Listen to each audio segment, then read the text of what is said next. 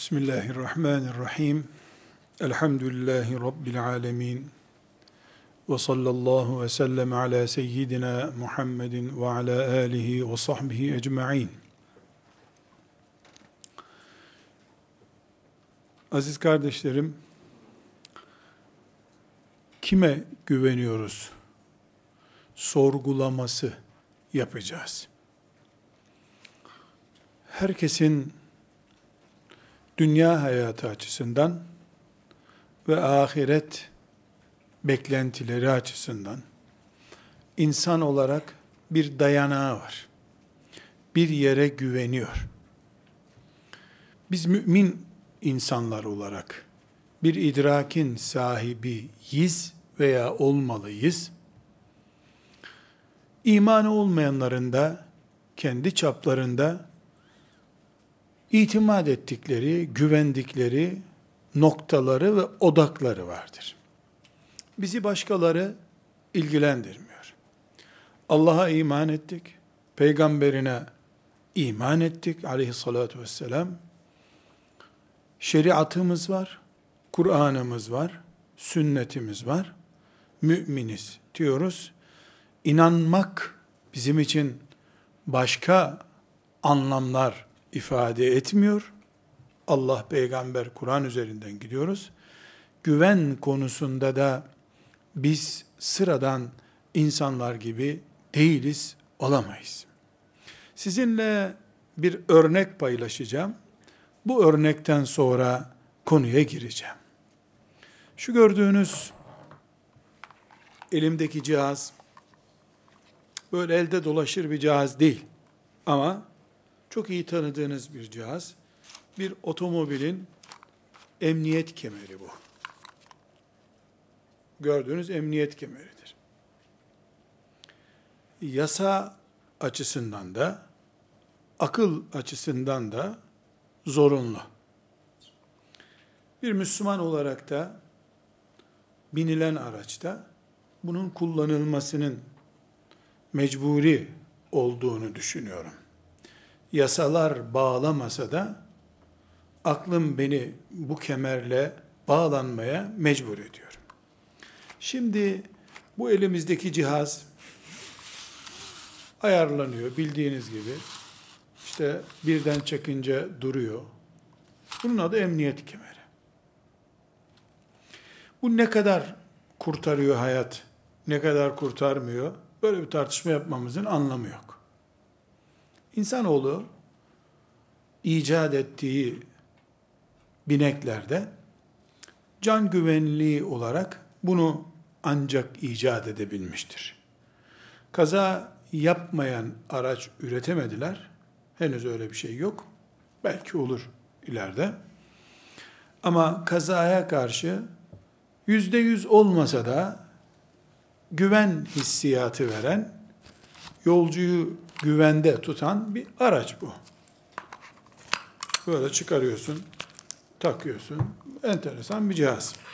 Şimdi beynimizi zorlamaya çalışacağız arkadaşlar. Polis bunu kullanmayanı cezalandırıyor.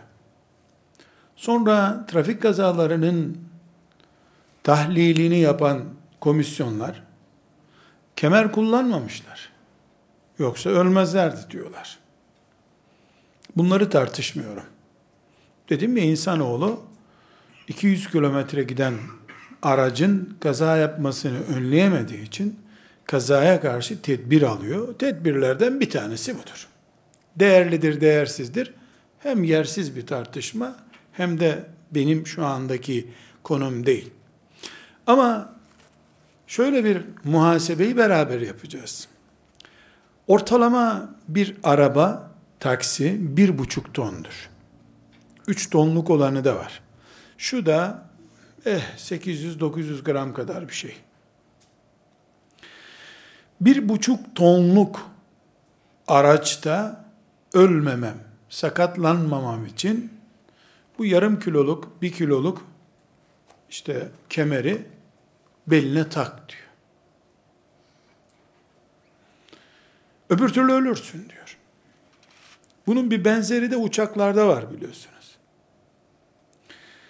Uçakta da 10 bin metre yukarıdasın. Hostesler inişe geçtik kemerinizi takın. İnişe geçtik hala kemeri takma, takmadan gitmiyor yanından. Alimallah orada da aynı kural geçerli. İnsanoğlu bunu keşfedebilmiş. Bağlıyoruz. Kemer bağlamak gerekiyor. Fıkhen, İslam ahlakı açısından kemersiz dolaşmak doğru değil. Arabada veya uçakta. Ama bir soruyu cevaplandıramıyorum. 10 bin metre yukarıdan maazallah uçak bir dağa çakılacak 10 bin metre füze gibi aşağı ineceksin de bu kurtaracak seni. Parçaların sağa sola dağılmasın diye işe yarayabilir.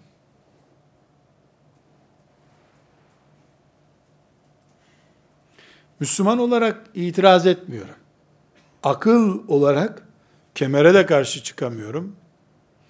Ama 10 bin metreden aşağı düşen adamı boğmaya yardım eder herhalde.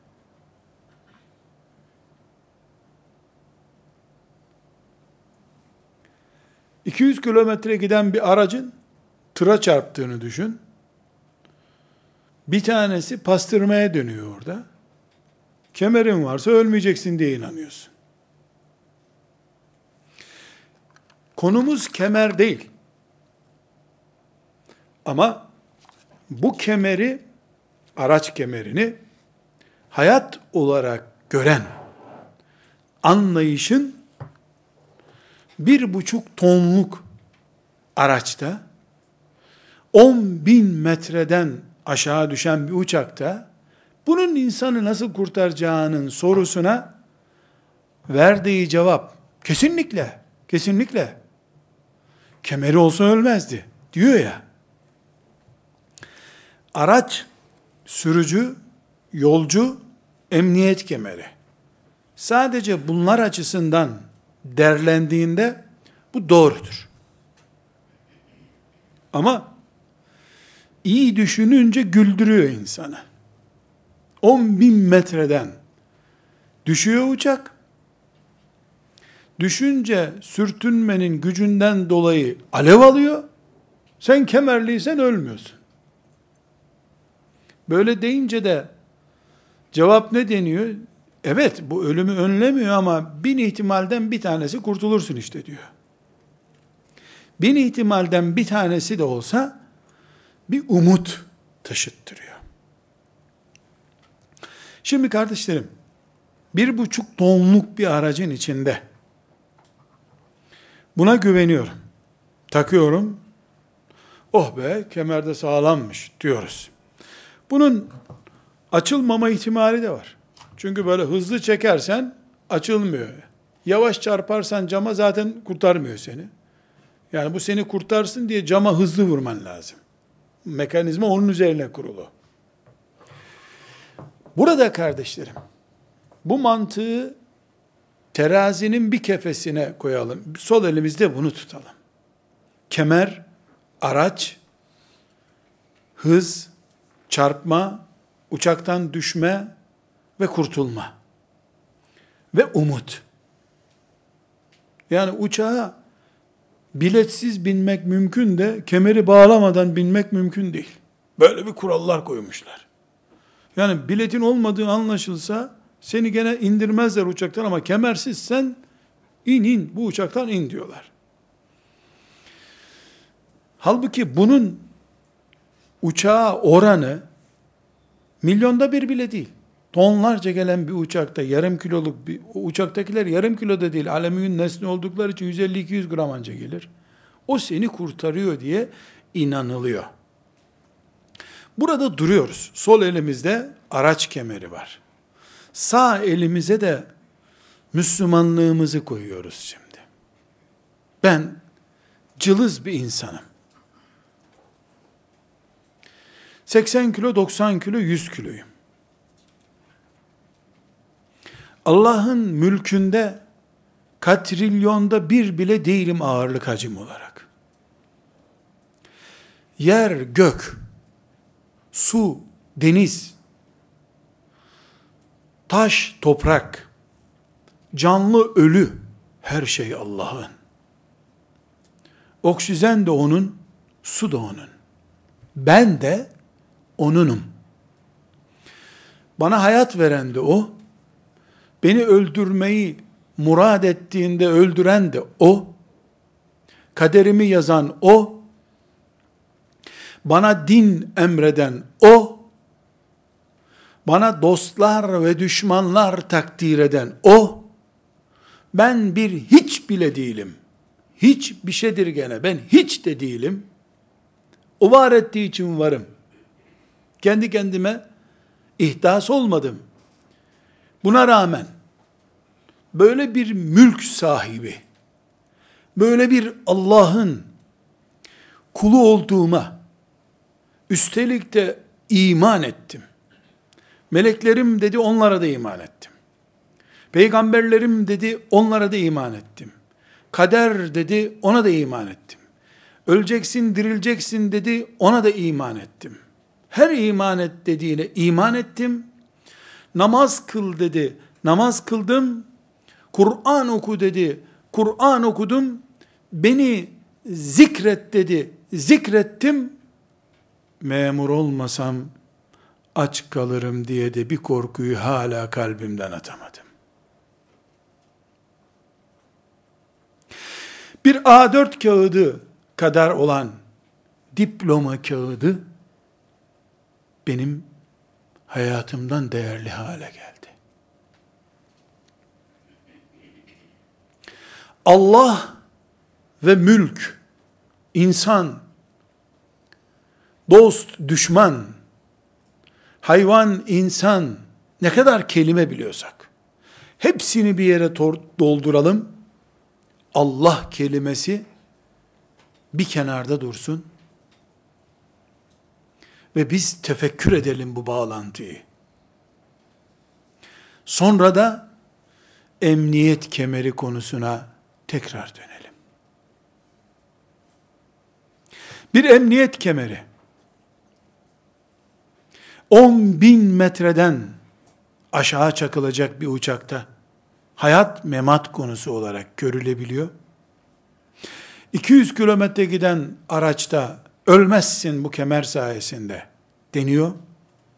Halbuki bu her an mekanizması açılmayabilir, çalışmayabilir. Üstelik, üstelik bir sürü insan da bu kemer onu boğduğu için ölmüştür arabada. Araba tutuşmuştur, kemeri çözemediği için yanmış gitmiştir içinde. Bunun eksileri de var. Buna rağmen ümmeti Muhammed'den Allah diyenlerin Allah'a itimatları ve güvenleri bir yolcunun emniyet kemerine güveni kadar değilse pratikte, sözde herkeste var bu, iman konusunun masaya konması ve bütün müminlerin bunu yeniden neye nasıl iman ettik diye sorgulaması gerekir. Allah'a güvenimiz bizim ne kadardır sorusunu her birimiz açısından emeklinin emekliği hayatı, işçinin rızık endişesi, memurun filanca endişesi, gençlerin gelecek merakı vesaire. Herkes kendisi açısından Allah'a itimadımız ne kadardır sorusunu kendimiz imanımızla baş başa kalıp kovuşturmak zorundayız kardeşlerim. Bireysel olarak bir ama çok daha önemli bir açıdan dinimizin geleceği açısından. Emniyet kemeri kazayı önlüyor, ölümü önlüyor. Allah gönderdiği dini Siyonizmden kurtaramıyor bir türlü. Diye de vehmi imanlaştırıyoruz adeta. Bir delikanlı ben Rabbimin şeriatını öğreneyim dese geleceğini yaktı oluyor. Diploması olmayan bir yere yatırım yaptığı için. Bir alim Allah diyor ki diye başlasa zamanı mıydı? Yanlış söyledi. onu dememeliydi diye tenkit ediliyor. Allah'a iman tartışılmaz bir konu. Herkes en iyi imanın sahibi zaten. Diye söyleniyor da uygulamaya gelince insanlar eften püften denecek gerekçelerle aslında Allah'a güvenmediklerini de ispat ediyorlar. Bugün deistler, ateistler vesaireler Allah'a inanmıyor diye toplantı üstüne toplantı yapacak yere Allah'a inandığını söyleyenlerin ne kadar güvendiğini soruşturmamız gerekiyor. Kabe'nin etrafında tavaf ederken bile lebbeyk Allahümme lebbeyk diyen hacı insanın, mu'temir insanın Allah'a itimadı irdelendiğinde bir kendi bireysel menfaatleri geleceği açısından iki Allah'ın dini İslam ve o İslam'ın şeriatının geleceği açısından incelendiğinde bir sorunumuz var kardeşlerim. Bu sorunu çözmek zorundayız. Aksi takdirde eğer bu sorunu çözmezsek biz bir melekler konusu biraz sonra izah edeceğim. İki Allah hakkındaki düşüncelerimiz konusu. Üç kader konusu. Dört sabır konusu. Beş vahye iman konusu, altı Esma-i Hüsna'ya ve Allah'ın sıfatlarına iman konusu tartışmalı hale gelir. Bu tartışmaları önleyebilmek için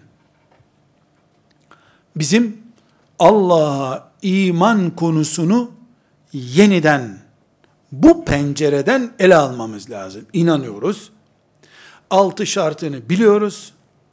Ramazanlarda hatimler indiriyoruz. Hatta internette, sosyal medyada din konusunda uzmanlaştık bile. Birbirimizin dinini, hatta ve hatta kimin Müslüman, kimin tam Müslüman olmadığını bireyselleştirecek kadar, alimleri tenkit edecek kadar da kudretimiz oldu. Ama Allah'a itimadımız var mı? Yarın sabah Rabbim bütün dünyayı Kur'an'a teslim edebilir. Şeriat devleti değil, şeriat kainatı bile kurulabilir yarın sabah diyebiliyor muyum? Yoksa henüz şartları oluşup oluşmadığının kararını kul olarak ben mi vereceğim? Ben mi şartları oluşmadı henüz olmaz diyeceğim. Yahudi mel'un Kudüs'ü terk eder mi etmez mi sorusuna çok zor derken bu sözün onu duyup kaydeden melekleri inciteceğini düşünüyor muyum, düşünmüyor muyum? Hem Allah Malikül Mülk bütün varlığın sahibi, ölümün ve hayatın sahibi, hem Allah ne derse o olur, hem Allah'tan başkası öldüremez, diriltemez diye inanacağım. Hem de itimada gelince diplomanın gücü imanımdan daha aktif olacak.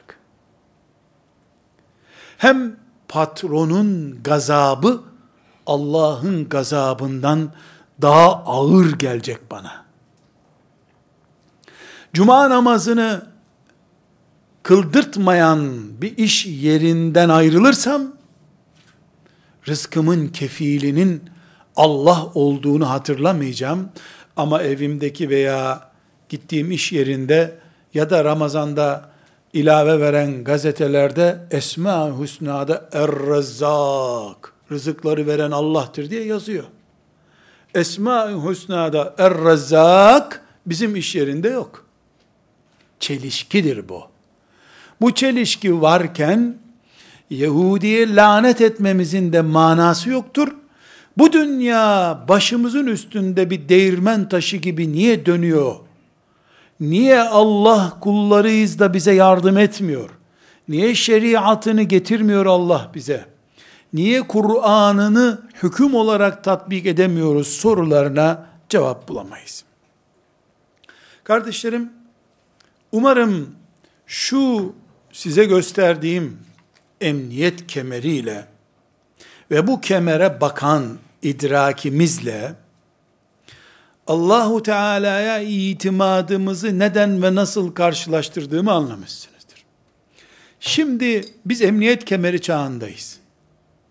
Bu kemerin ve bunun kullanıldığı araçların olmadığı bir dünyada bir müminden örnek vereceğim. Müminlerin emiri Ömer bin Hattab radıyallahu anh'tan Ömer vereceğim. İmam Müslim rahmetullahi aleyh sahihinde Ömer bin Hattab radıyallahu anh'a ait bir cuma hutbesini naklediyor. Bu hutbe Ömer bin Hattab'ın radıyallahu anh son konuşmalarından biri. Hutbesinde çok enteresan bir ayrıntı var. Emniyet kemeri olmadan konuşuyor. Ama emniyet içinde konuşuyor. Diyor ki, işte konuşmasına başlarken Resulullah'tan söz etmiş aleyhissalatü vesselam, öyle diyor İmam Müslim. Ebu Bekir'den söz etmiş. Sonra da demiş ki, arkadaşlarım, ben bir rüya gördüm.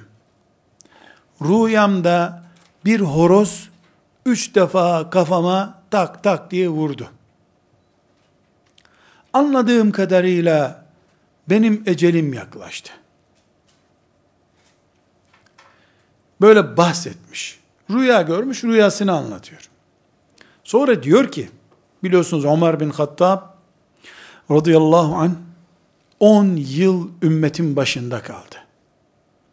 Gönüllerde taht kurdu Medine'deki tahtından önce. Sevdi, sevildi.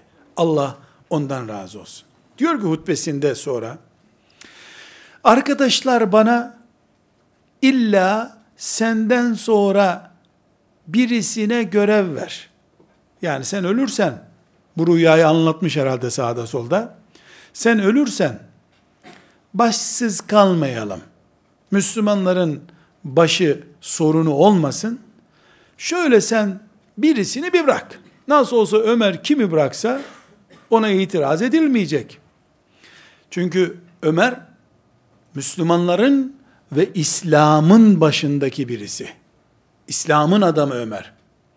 Ömer'den sonra bir boşluk olursa İslam sıkıntı çeker.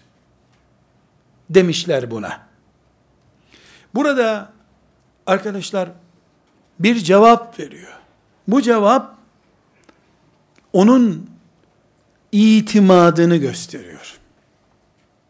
Kemersiz binmiş araca sanki. Bakınız ne diyor? Ömer'i neyle ikaz ediyorlar? Ya sen ölürsün, yerine birisini getirmezsin, senden sonra biz kimi yerine getireceğiz diye uğraşırken İslam başımız belaya girer diyorlar. Doğru mu bu? Doğru bir tespit. Hazır huzurlu bir liderimiz var. Bu liderimiz gerekeni yapsın, ümmeti Muhammed bir sıkıntı çekmesin Ömer'den sonra diyorlar. Doğru, makul, siyasi ve dini bir talep. Ama Ömer başka bir insan. Bakın ne cevap veriyor. Diyor ki, bana yerime bir adam bırakmamı ısrarla söylüyor kardeşlerimiz. Ben hepinize diyorum ki arkadaşlar, Allah dinini boşluğa çıkarmaz. Halifelik İslam'ın halifeliğidir. O da Allah'ın işidir.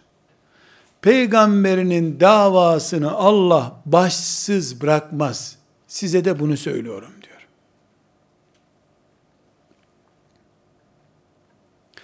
Eğer ben ölürsem, aşere-i mübeşşereden geriye kalan altı kişiye devrettim bu işi. Onlar aralarında seçsinler diyor.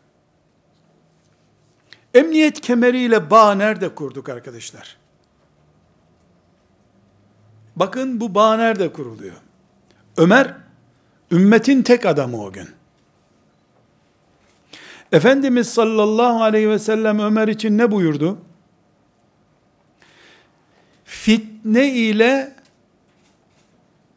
aramızda kapı olarak sen varsın. Sen gittin mi fitne gitti diye ikaz etmiş onu. Yani fitnenin gelmesinin engeli Ömer. Böyle güçlü bir isim.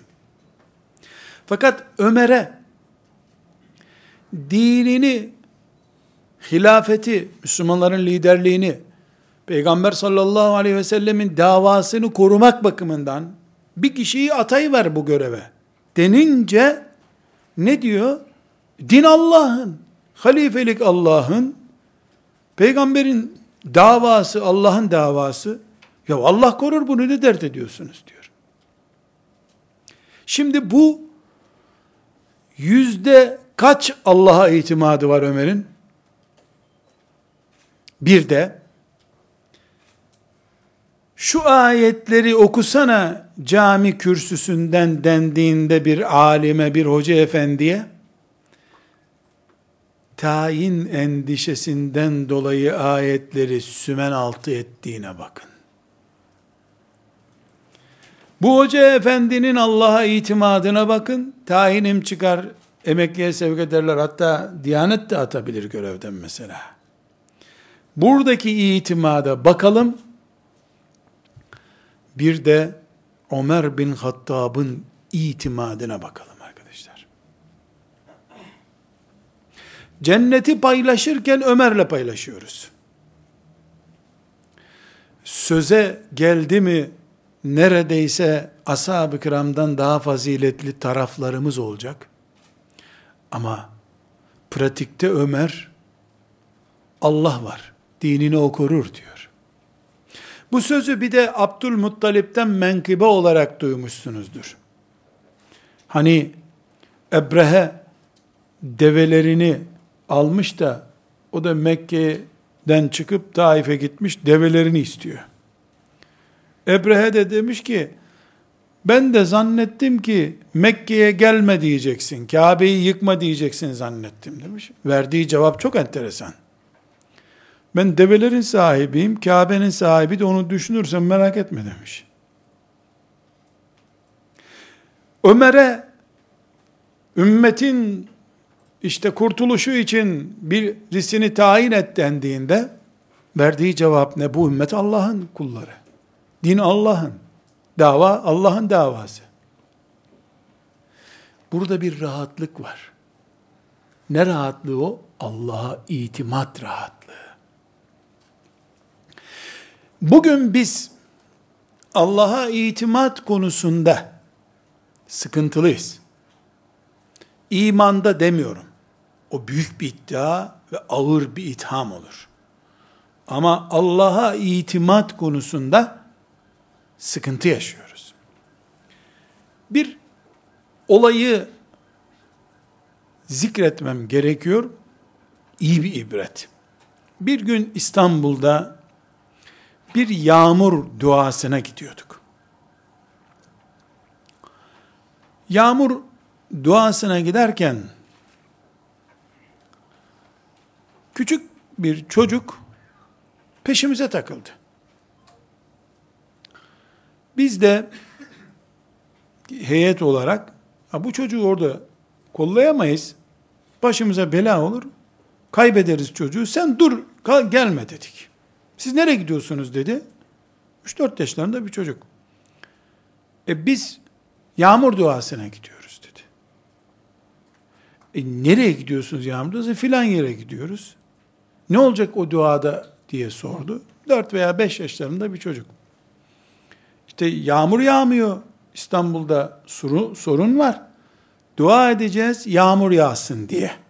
Hiç düşünmeden çocuk dedi ki e niye o zaman şemsiyelerinizi almadınız dedi. Şemsiyelerinizi niye almadınız dedi. Hiçbir cevap veremedik. Çocuk doğru söylüyordu. Çocuk henüz fıtratı bozulmamış durumda olduğu için, henüz çizgi film izlemediğinden fazla, o da bir çizgi film izleyemeyen bir ailedeydi. Çizgi film bilmediği için, böceklerin nasıl uçup kaçtığını, uçak düşürdüğünü filan görmediği için dua edersen Allah sen dönmeden yağdırır. Yağdırınca da senin şemsiyen yok ıslanırsın diye düşünüyordu. Bu çocuktaki bu duygu Ömer'in duygusudur. Şimdi o çocuk ne durumdadır bilmiyorum.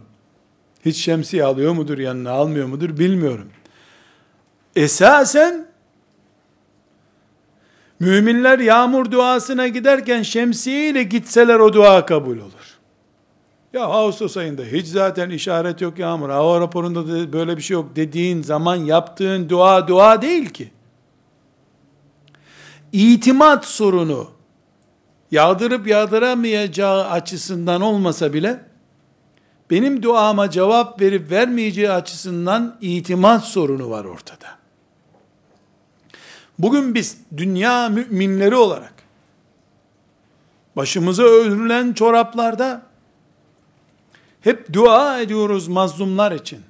Topraklarımızın tahrip olmaması için, ümmetimizin aziz olması için dua ediyoruz. Duamıza bile itimadımız tartışılabilir durumdadır. Burada kardeşlerim, demek ki bizim Allah'a itimat diye bir projemiz olması lazım. Hem fertler olarak, bu ayrımı özellikle yapıyorum, bireysel olarak, bir mümin olarak Allah'a iman etmiş bir insan olarak, benim Allah'a itimadımı sürekli canlı tutmam gerekiyor.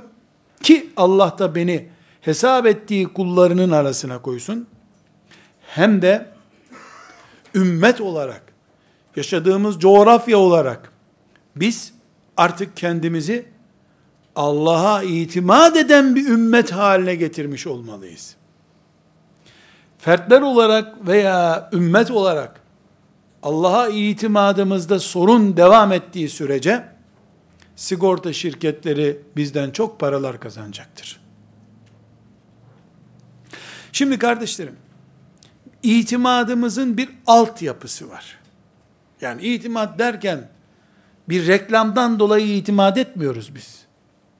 Yani Allah büyüktür, sen küçüksün, küçük büyüğe itimat eder diye bir felsefe üzerine oturmuyor bizim itimadımız. Oturmaması lazım. Böyle düşünürsek çok yanlış. Ya da eksik, çok eksik olur. Yani Allah çok büyük, Firavun'u helak etti. E bizi de helak eder, iyisi mi itimat ediyor? Bu itimat değil ki korkudur bu. Buna itimat diyemeyiz. O Allah olduğu için biz de kul olduğumuz için ve bunun mantığı da iman ettiğimiz değerlerden oluştuğu için Allah'a itimat etmemiz lazım. Bir numaralı konu melekler konusudur. Melekler konusu bizim itimada mecbur olduğumuz şeydir. Neden? Gerek insan olarak, şahıs olarak meleklerle beraber yaşıyorum. Kimi sevaplarımı, günahlarımı yazıyor. Kimi beni korumak için yaratılmış, bana görevli olarak verilmiş. Ümmet olarak da sürekli meleklerin beraberliğinde bir ümmetiz biz. Biz melekler kanalıyla Allah'a ve hayata tutunuyoruz. Bizim hayata tutunuşumuz, din sahiplenişimiz bir melek deyim yerindeyse mekanizması üzerinden yürüyor.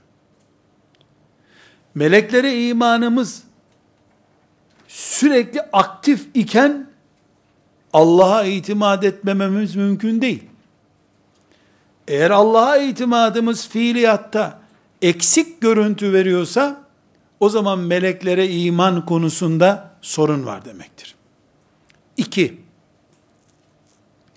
mümin olarak Allah'tan korkuyoruz, korkmamız gerekiyor. Allah'ı seviyoruz, sevmemiz gerekiyor. Korku ile umut arasında bir denge çizgide duruyoruz. Durmalıyız. Ama her halükarda mümin Allah'a hüsnü zan ile bakar. Yani Allah hakkında artı düşünür hep. Rahmetini hep önde tutar mağfiretini öne geçirir hep. Eğer mümin Allah'a hüsnü zannını oturtamazsa, o zaman İsrail bir kanadıyla İsrail'in yanı başındaki Lut gölünü göklere kadar kaldırıp fırlatan meleklere inanamıyor demektir. O meleği yaratan Allah hakkında hüsnü zan besleyemiyor demektir. Hüsnü zan yani artı duygular beslemek sadece öldü, mezara gömdük, hiç adamın yapacak bir şey yok. Allah gafurur rahimdir diye hüsnü zan beslemek değildir ki. Allah kullarını naçar bırakmaz. Kafire ezdirmez. Kur'an'ını yıprattırmaz. Ezanını susturmaz. Biz kulu olmayı becerebilirsek bu ümmetin müminleri olarak Allah bizimledir. Allah bizimle oldu mu gerisi önemli değil bu kainatın. Diyen hüsnü zan hüsnü zandır. Hüsnü zanlı ölülerin son umudu olarak saklamak bir hüsnü zan değildir ki, suizandır o neticede.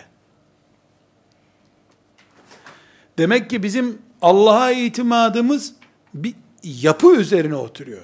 Meleklerin üzerine oturuyor. Meleklere imanımız üzerine oturuyor. Allah'a hüsnü zan beslememiz gerekiyor. Allah zulme razı değil. Mümin kullarına ve o kulların küçücük mini yavrularına, bebeklerine zulmettirmez Allah. Aç bırakmaz Allah. Zelil ettirmez Allah diye bir itimat, hüsnü zan oluşturacak bir itimat veya hüsnü zandan oluşacak bir itimat kayboluyor. Her şey sigorta şirketine, sosyal güvenlik sistemine, doktorların yazdığı reçetelere, babandan kalan mirasa, arkadaşlar olarak çeteleşebilirsen, dernekleşebilirsen, vakıflaşabilirsen, kurumsallaşabilirsen ona, sendikaya vesaire hep bizden üreyen, bizim kağıdımız ve kalemimizin oluşturduğu değerler üzerine itimat ederken, Allah bizim hüsnü zan ile baktığımız Rabbimiz değil, ateşinden söz edilince korktuğumuz bir Allah haline gelir o zaman. Halbuki hüsnü zanlı müminin, yani Allah hakkında iyi düşünmesi, ölürken de, yaşarken de en önemli bakış tarzıdır. Tıpkı o çocuğun şemsiyenizi niye yanınıza almadınız dediği gibi bir olaydır bu. Çünkü Allah isteyince yağmur verir. Daha söze başlarken ben kim dua etmek kim diye güya bir tevazuyla başlamak şeytana destektir. Üçüncü nokta kadere imanımızdır. Kadere sözde iman edip sonradaki dünya olaylarını müminlerin etrafındaki işkenceleri veya tuzakları, müminlerin önündeki barikatları gördüğünde, sanki Allah'ın kaderinde olmayan, birdenbire ortaya çıkmış bir komployla karşılaştık zannediyoruz. Komployla biz karşılaştık. Allah, kimsenin ona komplo yapmasına izin vermez ki o komployu yapmayı da Allah izin verdiği için kafir yapmıştır zaten. Kadere imanımız ne kadar Allah'a itimat ettiğimizin simgesidir. Dördüncü noktamız kardeşler, dedik ki Allah'a itimat bir sistemin üzerinde oturuyor. O sistem bozulunca Allah'a itimatta sorun var. Ömer bu saydığımız şeylerde, meleklere imanda, Allah'a hüsnü zannında, kadere imanında ve şimdi sayacağımız şeylerde Ömer, o Ömer olduğu için, yahu bu din gider elden, birisini tayin et, reis olsun dendiğinde Allah'ın dini bu ne merak ediyorsunuz? Allah peygamberinin davasını yalnız bırakar mı demeyi becermiştir.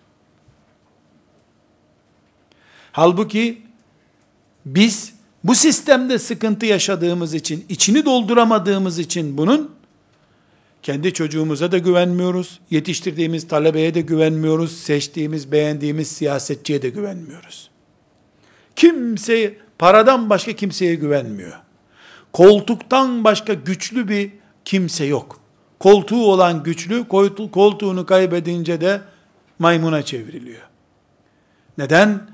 Asıl itimat etmemiz gereken Allah'ı ve şeriatını bir miktar hayatımızdan uzak tuttuğumuz için başımıza bunlar geldi.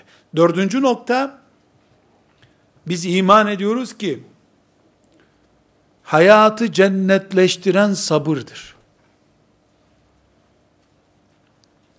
İnnemâ yuvaffas sabirûne ecrahum bi gayri hisab.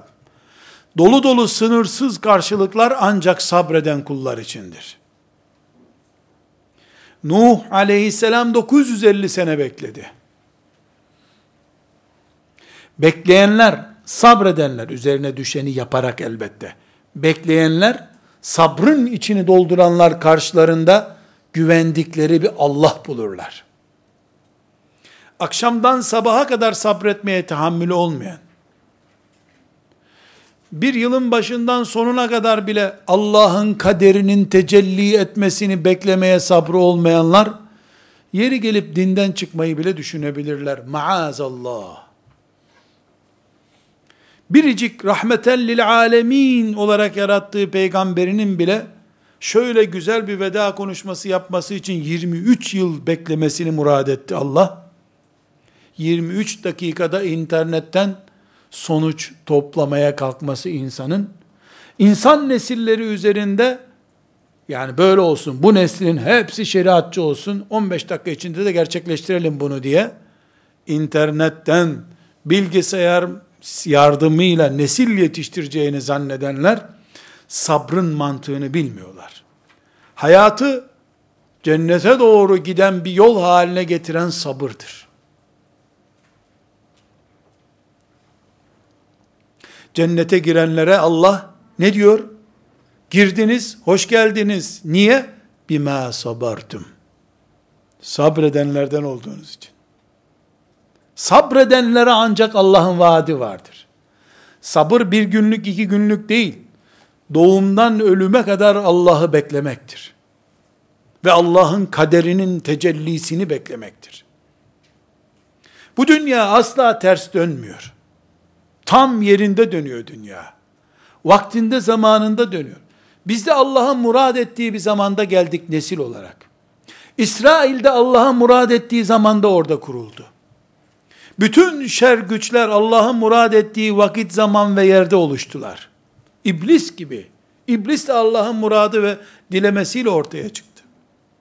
Bunu bildiğimiz halde çalışıp çapalamayı artırmamız gerekirken mızmızlanmayı artırmamız itimat sorunundan kaynaklanıyor.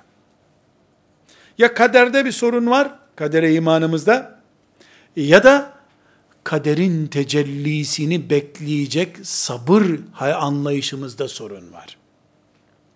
Biz adeta ümmet olarak bu sabır noktasını yakalayamadığımızda, dün doğan çocuğunun bugün 20 yaşına gelmesini isteyen anneye benziyoruz. Allah bu ümmeti mesela o bilir ya aslını misal olsun diye söylüyoruz. 5000 yıl üzerine peygamberini gönderdikten 5000 yıl sonra kainat dini haline getirmek murad etmiştir. Kim bilir? Belki 10 bin yıl. Biz 1400 sene sonrasında geldik. Hala dersek eğer Hala kime göre diyoruz? Kime göre hala niye İslam hakim olmadı diyoruz ki? Bizim beklentilerimize göre mi? Allah'ın yazıp çizdiği kaderine göre mi? Demek ki sabır birey olarak da Allah'a itimadımızda set oluşturuyor.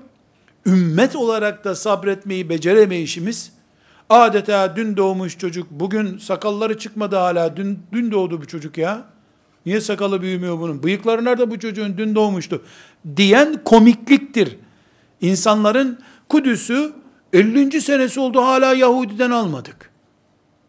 Niye? Bu acele kime göre? Kudüs'ü alsaydın, orada ibadet etmeyi becerecek bir neslin mi hazır? Kudüs'ün eteklerini ihya edecek nesil yetiştirdik mi? Kudüs gelsin. Geldi Kudüs. Ne yapacaksın Kudüs'ü? Kapısında hacı malzemeleri mi sattıracaksın? Onun için mi istiyoruz biz Kudüs'ü? Mescid-i Aksa'da mevlüt mü okutacağız? Onun için mi lazım bize? Bu bir semboldür. Ümmetin sembolüdür. Bu sembolün adamları var mı ortada? Mescid-i Aksa'nın duvarları orada. İki saat içinde bir iznillah Yahudi yerle bir oldu mu ibadete hazır. Zaten ibadet yapılıyor orada. Ama nesil iki saatte yetişmiyor. Asıl sabırla yoğrulması gereken görev hayallere kurban ediliyor demek ki. Bima sabardım. Sabrınız sayesinde cennettesiniz diyorsa Allah, sabır itimadımızın birinci şartı demek ki. Ve beşinci başlığımız kardeşler, vahiy ne anlama geliyor bizim için?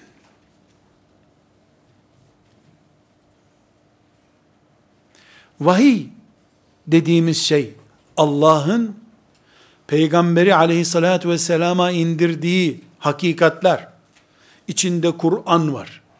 Peygamber aleyhisselam efendimizin rüyaları var. Hadisi şerifler var. Efendimiz sallallahu aleyhi ve sellemin kalbine tulu eden şeyler var. Efendimizin üzerinde yansıyan Allah'a ait ne varsa hepsi vahiy bunların. Vahye iman. Elimize bakıp bu beş parmaklı el benimdir. Bak beynim çek deyince çekiyorum diye elimi gördüğüm gibi vahyi göremediğimiz sürece Resulullah sallallahu aleyhi ve sellemin haberleri bize verdiği bilgiler Kur'an'ımız başta olmak üzere hadisi şerifler onun gördüğü rüyalar onun zihninde oluşan tuluat her neyse vahiy dediğimiz şeyler eğer bizim için kendi elimizden daha iyi gördüğümüz, tasdik ettiğimiz şeyler değilse Allah'a nasıl itimat edeceğiz ki biz? İtimat diye bir konserve çeşidi yok çünkü. Vahyi üzerinden Allah'a itimat edeceğiz. Vahye bağımız sallandığı sürece Allah'a itimadımızın oluşması da mümkün değil. Ümmet olarak da, fertler olarak. O zaman dünya depremler dünyası olarak kalır. Dönmez bu dünya, sallanır sadece. Bunun için vahyimizi, yani bize Allah'ın indirdiği vahyi, sulandırma hareketlerinin tamamını da Yahudilik olarak görmediğimiz sürece, Allah'a itimadı biz tıkatıyoruz demektir. Ha Mescid-i Aksa'yı bir mel'un kitlenin işgal etmesi, ha da birisinin Resulullah sallallahu aleyhi ve selleme ait şeyleri, Allah'ın vahyi olan ayetleri, hadisleri, Resulullah sallallahu aleyhi ve sellemin rüyaları dahil, o vahiy dediğimiz hakikatleri sulandıran, gevşeten, insanoğlu düzeyinde tartışmaya açan kişiler ve hareketler, Mescid-i Aksa'yı işgal edenlerin dinimize verdiği zararın belki de daha fazlasını veriyorlar. Çünkü biz vahyi tartıştığımız sürece, bu iyi vahiydi, bu kötü vahiydi, bu Birleşmiş Milletler İnsan Hakları Evrensel Beyannamesine uydu, bu uymadı, bunu kadınlar beğendi, bunu delikanlılar beğenmedi dediğimiz sürece, bir blok olarak vahyi alıp kalbimize oradan da beynimize basmadığımız sürece gayba iman kayboluyor demektir. Allah'ın zatı zaten gaiptir bizim için. Gaybe iman yani görmediğimiz şeylere iman olmadığı sürece Allah'a imanın hakikati yoktur ki itimat olsun Allah'a. Gayba iman olmadıkça kabir azabı var mı yok mu tartışırsın. Hatta ölmeyeceğini bile iddia edebilir insanlar. Mesela filan yerdeki bir üniversitede bir aşı keşfedilmiş, o aşı yapılınca insan ölmüyormuş diye bir haberi bile okumaz mümin. Hakiki mümin. Neden? Çünkü Kur'an'ımız ne buyurdu? İza caa la yestahiruna sa'aten ve la yestakdimun. Ecel gelince bir saniye ileri geri gitmez o. Yani ölüm kat'idir. Hastalıklar öyledir demiyor Allah ama. Hastalık iyileşebilir. Ölüm kalkamaz bu dünyadan. Bu araştırmayı yapan zamanında ölmüş zaten. Onun aklı ölmüş. Beyinsiz o. Hastalıkla uğraşsın, filan hastalığı kaldırdım desin, bütün müminler olarak ona hayır dua edelim. Ölümü kaldırma haberi, ölüm engellenecek, aşısı çıktı sözü, gayba imanımızın zafiyetinden kaynaklanıyor. Gayba imanda zaten vahyin talimatları arasındaydı. Hatta ve hatta kardeşlerim, çok daha vahimi bunun, çok çok daha vahimi, Müslüman olarak biz, öldükten sonra dirilmeye bile tereddütle bakabiliriz vahiy sallandığı zaman. Vahyi salladığı zaman bir adam, ya cennette dur dur ne olacak? Sonunda onu da yıkarlar herhalde. Park zannettin tabi eskiyince yıkarlar parkı. Cehennemde de yak yak yakıtı biter bir gün herhalde. Der insan maazallah. Bunun için beşinci korunması gereken değerimiz ki Allah'a itimadımız olsun vahiydir. Vahiy bizim adımız soyadımız bile değildir. Varlığımızdır. Vahiy kadar Müslümanız biz. Vahye itimadımız kadar Allah'a itimat edebiliriz. Vahyin yeri oynadığı zaman beyinlerimizde çöktük demektir. Bunun için üç asırdan beri kafirler iman etmek isteme, etmeye niyetleri olmadığı halde Müslümanların çocuklarını alıp İngiltere'de, Fransa'da, Hollanda'da, Amerika'da hoca yetiştirdiler. Hadis öğrettiler onlara. Kelam ilmi öğrettiler. İslam tarihi okuttular. Adı oryantalizm olur, istişrak olur, ne adı ne olursa olsun öğrettiler. Onlar geldiklerinde de ilk işleri bilerek veya bilmeyerek, bilmeyerek olduğuna inanmak istiyorum. Vahyin ağırlığıyla oynamak oldu. İlk oynadıkları nedir biliyor musunuz? Bazı içerideki cahil Müslümanların da desteğiyle ilk İslam aleminde 1900'lü yıllarda ürettikleri slogan Ebu Hureyre'nin her şeyi kafadan uydurduğu bilgisidir. Halbuki Ebu Hureyre radıyallahu anh 5000'e yakın hadisi bize aktaran bir sahabi olarak onu çektiğiniz zaman başta namaz olmak üzere hiçbir şey kalmıyor İslam'da. Her şey sallanıyor. Ama bazı Müslümanlar ya hakikaten bu Ebu Hureyre ben beş cümle aklımda kalmıyor da beş bin hadis nasıl aklımda kalmış deyiverdiler. Akıbetini anlamadılar bunun. Kendi imanları, kendi müminlikleri ümmeti Muhammed'in de prestijiyle oynadılar fark edemediler bunu. Bunun için vahiy ve vahyin içeriğini oluşturan şeyler müminlerin iftar sofrasına gündem olamaz. İftarı etle, kebapla yapalım, vahiy yapmayalım. 1400 senedir oruçluyuz biz. 1400 senedir Resulullah dedik. Aleyhissalatü vesselam. Ashab dedik, Kur'an dedik, sünnet dedik. Şimdi onlarla çatalımızı batırıp oynamaya kalktığımızda elimizdeki din gider, giderken de Allah'a itimadımız gider. Allah'a itimat etmedikten sonra onun da bize minneti yok ki zaten. Allah mı bize yalvaracaktı? Celle Celaluhu.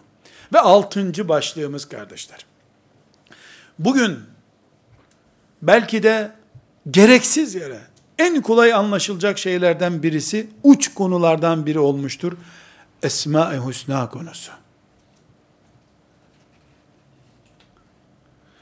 Başımıza gelen bunca musibetlerle ilgili yorum yaparken Allah'ın allamul guyub el alim el-alim, el-semi' el-basir, el-karib, el-latif, el-malik. Bu isimler Allah'ın isimleri. Ne demek Esma-i Hüsna? Allah'ın en güzel isimleri. Son senelerde de bir şey yayıldı, çocuklara ezberlettiriliyor bu. 99 Esma-i Hüsna'yı okuyana bisiklet alınıyor. Esma-i Hüsna ezberlenmek için değil, süt olarak emilmek içindir. Süt olarak emilir, Esma Hüsna o kemik olur, diş olur, tırnak olur, et olur, kılcal damar olur. Müminin bünyesinde. İnternetten gizli görüşmeleri sildin. Hani semi' ve basir olan Allah, gören, duyan. Çocuk sakat doğdu, özürlü doğdu. Hani Allah latifti, rahimdi, rauftu. Filan süper güç filan İslam toprağını işgal etmişti. Oraya adam el koydu. Hani Malik Allah'tı. Malikül mülktü Allah hani. Esma Hüsna'yı ders olarak yapmak çok kolay arkadaşlar. 99 kelime bu. Bilemedin 99 günde adam bunun profesörü olur. Esma Hüsna ile yetişen Enes İbni Malik yapmak zor insana. Kardeşlerim, sahabileri aleyhissalatü vesselam Efendimiz bu mantıkla yetiştirdiği için kalktılar ne dediler Allah'ım bana Bedir'e gitmeyi nasip etmedin bir dahaki savaşa gitmemi nasip et sana neler göstereceğim dediler. Çocuksu bir söz zannedersin. Gerçekçi bir söz ama. Ne gösterecek? Fedakarlığını gösterecek. Neye güveniyor? Öyle bir Allah tanıyor ki o onu duyar bunu biliyor. Unutmaz Allah'tır biliyor. Mesela kardeşlerim Kur'an'ımız buyuruyor ki Allahu veliyyüllezine amenu. Allah iman edenlerin velisidir. Allah Teala'nın isimlerinden birisi de el-velidir. El-veli. Veli sahip demek. Müminlerin sahibi Allah'tır. Esma-ül Hüsna'da bin bir kere el-veli, el-veli, el-veli diye okumak mı Müslümanlıktır? Benim Rabbim var. Kella. Firavun beni yakalayamaz. İnne me'ye Rabbi. Rabbim benimledir diyenin kimi imandır. Çocuklarının rızkında Allah'a itimat eden, akşama kadar çalıştıktan sonra gerisini dert etmeyen, mümin mi Esma Hüsna'yı biliyor? Yoksa eline tesbih alıp bin bir kere el veli el veli diye tekrar eden mi? Görüyorsunuz ki kardeşlerim bazı şeyler sulanıyor içimizde. Sulanınca da zeminimiz oynuyor. Oynayınca o oynak zeminden Rabbimizi bulamıyoruz. El kafi Allah'ın isimlerinden biri. Kuluna yeten demek. Kuluna yetiyor. El kafi. Esma Hüsna'da var. Esma Hüsna duvarlarda var. Ama Er-Rezzak ismi hep filu kalmış. Görünmüyor bir türlü. Allah el-hafızdır. Bebek beşikten düşüyor.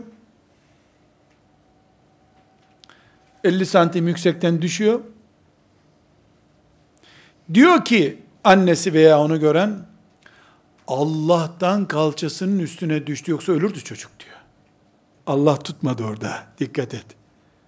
Allah hafız, evde de yazıyordur belki Esma Hüsna'da. El hafız. Allah korur. Yok. Düşerken kalçasının üstüne düştü de çocuğu kafası üstüne düşüyorsa ölürdü. İtimat. İtimat. Aynı şekilde El-Kahhar. Perişan eden bir Allah'tır o. Kafiri perişan eder. Firavun'a yaptığı gibi. Nemrut'a yaptığı gibi. İman et. Ettiğini söyle. Esma Hüsna duvarda dursun. Amerika ile uğraşacak teknoloji bizde yok ya. De sonra. Teknolojim olmayabilir. Yüreğin var mı Amerika ile uğraşmak için? İnne me'ye Rabbi diyebiliyor musun? Rabbim benimledir diyebiliyor musun? Beraberlik hissiyatı da ayrı bir duygu tabi. Burada kardeşlerim, bu Esma-i Hüsna'dan çok daha zikredilecek şeyler var. Ama biz bir hadis okuyarak bu bölümü bitirmemiz lazım.